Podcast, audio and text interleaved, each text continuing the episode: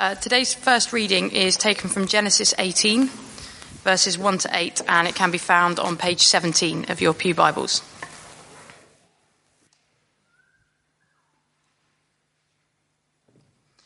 The Lord appeared to Abraham near the great trees of Mamre, while he was sitting at the entrance to his tent in the heat of the day. Abraham looked up and saw three men standing nearby. When he saw them, he hurried from the entrance of his tent to meet them and bowed low to the ground. He said, If I have found favor in your eyes, my lord, do not pass your servant by. Let a little water be brought, and then you may all wash your feet and rest under this tree. Let me get you something to eat, so you can be refreshed and then go on your way, now that you have come to your servant. Very well, they answered, do as you say. So Abraham hurried into the tent to Sarah. Quick, he said, get three seahs of fine flour and knead it and bake some bread. Then he ran to the herd and selected a choice tender calf and gave it to a servant who hurried to prepare it. He then brought some curds and milk and the calf that had been prepared and set these before them. While they ate, he stood near them under a tree. The second reading is taken from Romans 12, verses 9 to 13. And is on page 1139 in your Pew Bibles.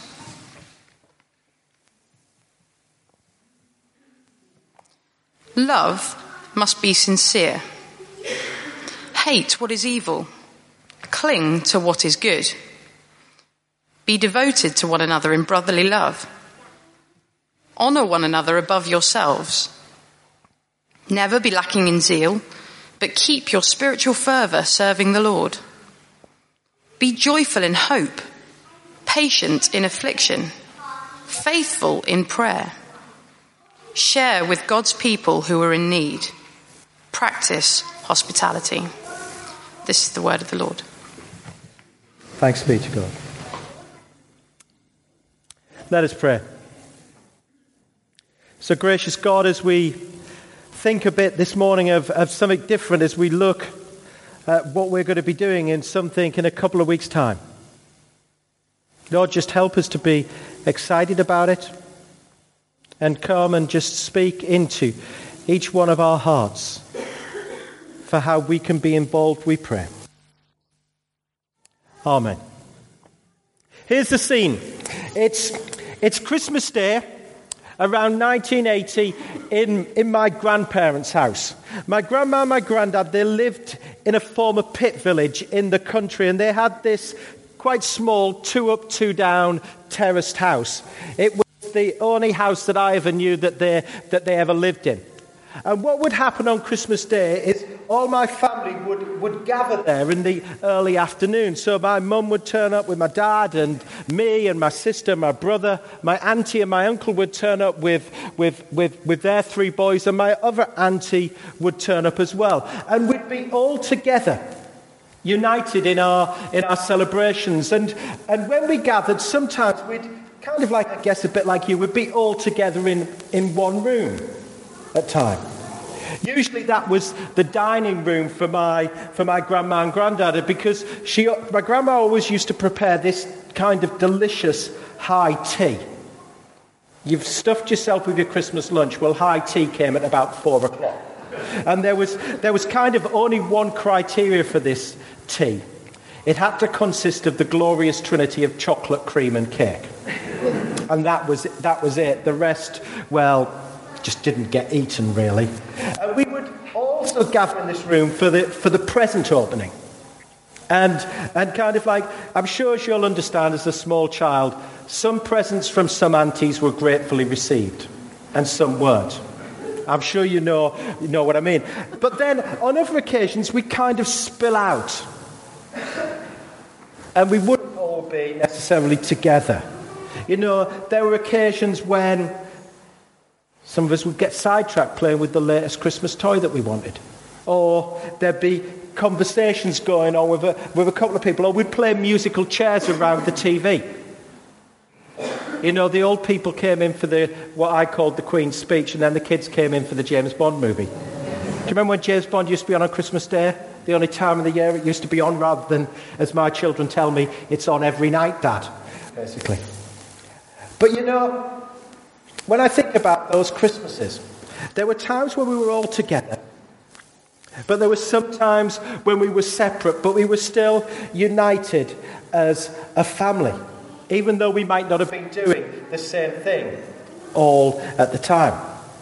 And here's the reason why I'm telling you this story about one of my Christmas Day traditions.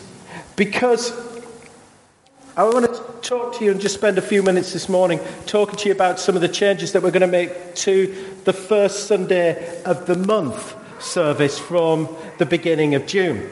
Now, when we've been thinking about these changes as a worship planning group, I think, I think certainly for us, the changes are more evolutionary rather than revolutionary, as you'll maybe see. I think they're, they can be quite subtle, yet paradoxically, they can make a big impression.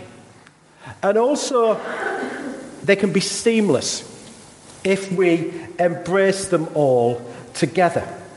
And I suppose in many ways, this idea of, of change being in those three ways can be seen actually in the, in the name of the service. So if you're a visitor with us this morning, then, then the first Sunday of the month is kind of the service where we're all gathered together.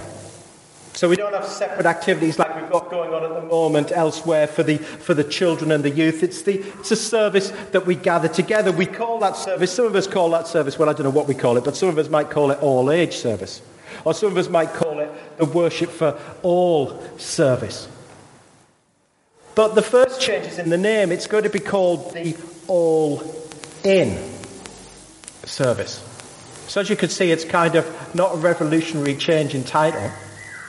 You might say it's quite subtle, but actually, when we think about it, it can actually make a big impression because the name reflects the vision behind the idea in many ways. And it's, we call it all in because of this. All in isn't about all age. Because when we think about all age, we start to think of things in terms of age groups. And so when we plan an all age service, we, we think about it in terms of well, will that appeal to children or can adults engage with it? And the problem with that approach is that we then start to think in terms of age groups. And it's very difficult, if not impossible, to try and get something that appeals to all ages at the same time. And so what happens is an all age becomes child focused, it becomes family focused or it becomes adult focused. Whereas the truth is, is that irrespective of our age, we all have different needs. If you're a teacher, you'll know this. If you've got a class and you've got a group of five year olds, you'll know that your five year olds are all different. Doesn't matter that they're the, they're the same age. And we know this as a group, don't we? Some of us are greatly creative. I'm not. Some of us are, are thinkers aren't we? Some of us like to talk, some of us like to be alone, some of us like to be still. Some of us learn by seeing, some of us learn by doing, some of us learn by hearing, some of us are extroverts, some of us are introverts. We're all got different needs. And this is where the all in title kind of reflects those different needs. But it can be a seamless change as well if we kind of say, I'm going to adopt it because all in means we're all in this together. All in means we're literally all in the same place. But going back to my Christmas Day story, at some stage we'll all be literally doing the same thing, but in other times we'll be in different parts of the same place doing different things. But all in also means we're going to give this all we've got. Because it's about coming together, isn't it, as the whole church family, regardless of our age or regardless of our, of our personal preferences, to be united in love as a community of God's people. That's what it's about, isn't it? And we do this because we love Him and we want to worship Him together, learning about Him from and each other. You know, when I think about my Christmas days as, as a child, when my family gathered, we kind of put aside our differences in favour of being together. Inevitably, during those bigger times together, there were compromises that we, that we all made, but we made them because our love for each other was the priority. And so we should think of all in worship in the same way because we gather to build relationships with God and each other. There'll be times of togetherness, and sometimes that togetherness might involve compromise from some of us, but that's okay because our love for each other is the priority thing. But also, there'll be moments across the theme of the service when we'll reflect those different needs that we have and give that opportunity to learn in different ways. So, all in is the first change, if you like. It's a name change, but it's more than a name change. It kind of reflects a bit more about the vision behind the idea. But here's the next change it's, it's kind of about the, the values of the service. And once more, I think, where, when you hear what I'm about to say, I think hopefully we'll say, well, maybe this is more evolutionary rather than revolutionary. Maybe it's subtle, but it will make a huge impression, and maybe actually this could be seamless. It could just work so straightforwardly. So there are two values to, to remember to this, to this particular service. Here's the first one it's the word hospitality. Now, if we think about hospitality for a moment, if we think about practicing hospitality, when I think about hospitality and what that means, I think of four things. You see, practicing hospitality is all about the host. So the question that we have to ask is, is who's the host? Who's the host for, for, for this service? Actually, who's the host for any service? And the answer is, we are. We're all hosts. You know, if we're if we've been coming to this church for more than, more than six months, if we're on the electoral roll, every service we attend, not just this one, but every service we attend, we're all hosts.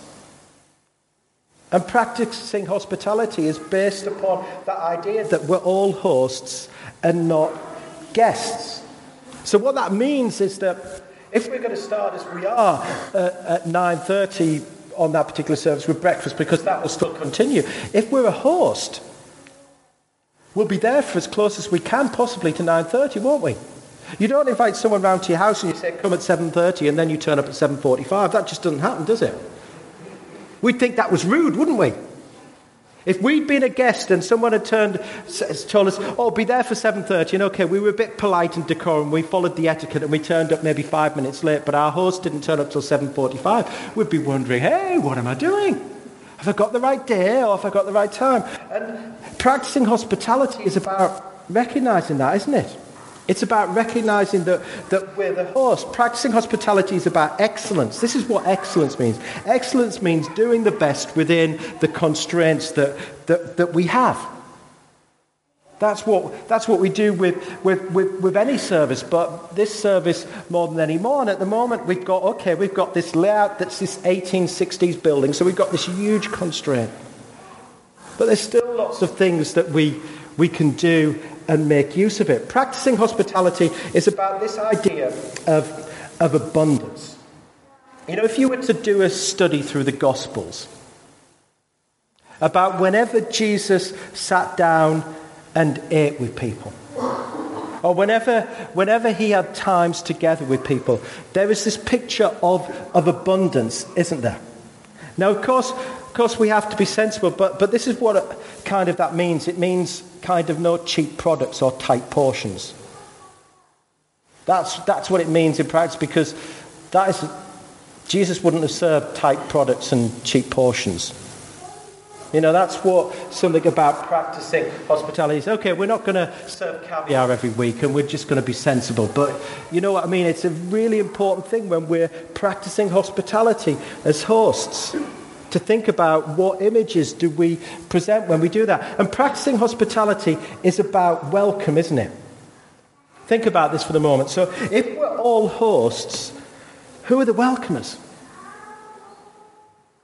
We all are. It's not just the people who might be the sides people on the day. And as I was reminded, some of us who were with me on Thursday and Friday last week, welcome begins in the car park, doesn't it? Welcome begins with a, with, with, with a smile. Welcome begins as you, as you walk down that path.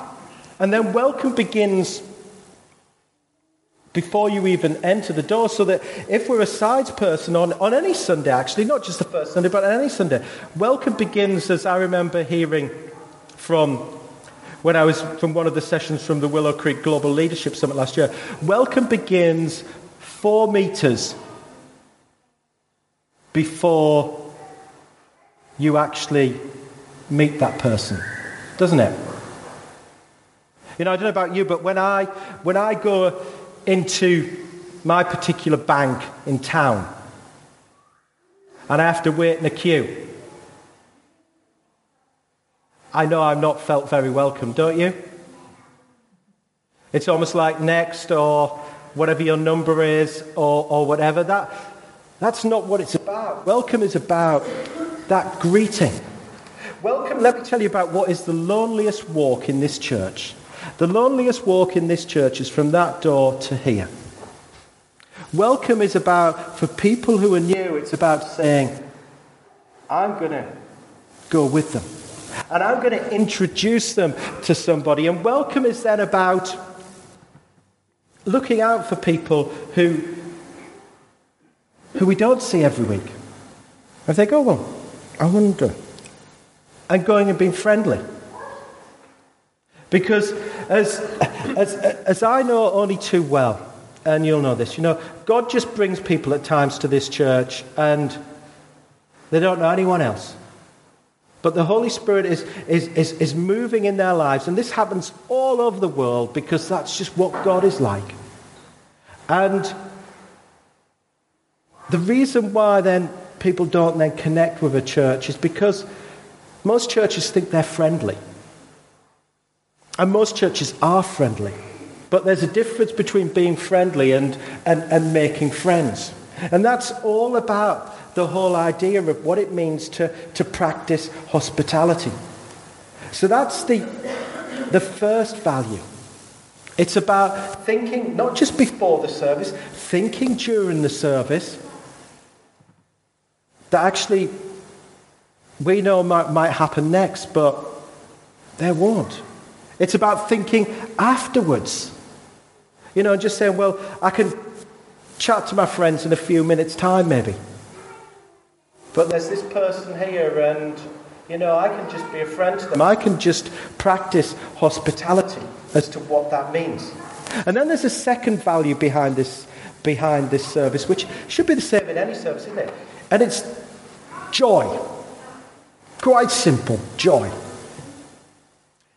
If you were with us three months ago on the Bob Jackson Day that we held together, one of the things that, that, that he would have said, and you would have heard him said, was how instrumental joy is in a congregation to the impact that the church makes in the local area. If we think about our week of prayer and that third theme that we were praying about, we were praying that, that our church would be so full of the life and joy of Christ that it would overflow to others. And that's what it's about. And this is a great opportunity. You know, if you want to know one of the reasons why the early church grew and impacted the world like it still does 2,000 years later, according to the early church historian Tertullian who was this big early church historian who wasn't a Christian. And he explained and he said, The reason why I became a Christian was quite straightforward. It was because of the hilariousness of the saints. That's what it was. It was that, that the group of Christians was such a fun bunch of people that he just wanted to be one of them. If you think about, if, if you know something of the history of Leo Tolstoy, who was this great Christian once more. In a time in, in, in Russia that was not the easiest time. What was the reason why he became a Christian? Was he saw how the Christians lived in terms of the peace they had in life and death and the joy they had in life and death. And it was so infectious that he wanted to become one too. And so, as we've prayed over this past week, you know, that we would be so full of the life and joy of Christ. Now is this great opportunity to put that into practice in our lives. Now, a lot of these things, I think, are they're evolutionary rather than revolutionary. I think we're a long way there. It's just about putting them into practice. So let me show you, just before I close, so you know for two weeks' time and for every virtual first Sunday in future what a, what a typical service will, will look like. And I'll just break it down for you on this on the screen here so you can so you can see what it's about. So it's quite straightforward. We, we, we start with breakfast from, from 9.30. Then, then we have some sung worship together, which will consist of a gathering song. It'll be the same song every week. We're going to teach it to you when the, when the children and youth come back. And yeah, it's pretty memorable. the people who are laughing are the people who've had to learn it. So, um, yeah, yeah, we're just going to go with it and we'll see. We might change it, but we're going to stick with it for now. And we're going to, so it's the same song, so we all know a, there'll be a creative use of the Psalms, because obviously Psalms are songs of praise and another song. Then there'll be some sort of creative activity that we'll all do together, but will be around the theme of the service, which is, which, which will then lead into some sort of drama or some sort of sketch or some sort of acting thing. So if you're great at acting, you know, you will be in your element in that particular part of the service. And then there'll be, there'll be the talk bit, which, which will be split into two and interspersed with, with, with a song. And those bits are, if you like, the bits that we all do together. But kind of going back to that Christmas Day story, there'll be then bits that we can do in what we call different zones. It's called the all in sync.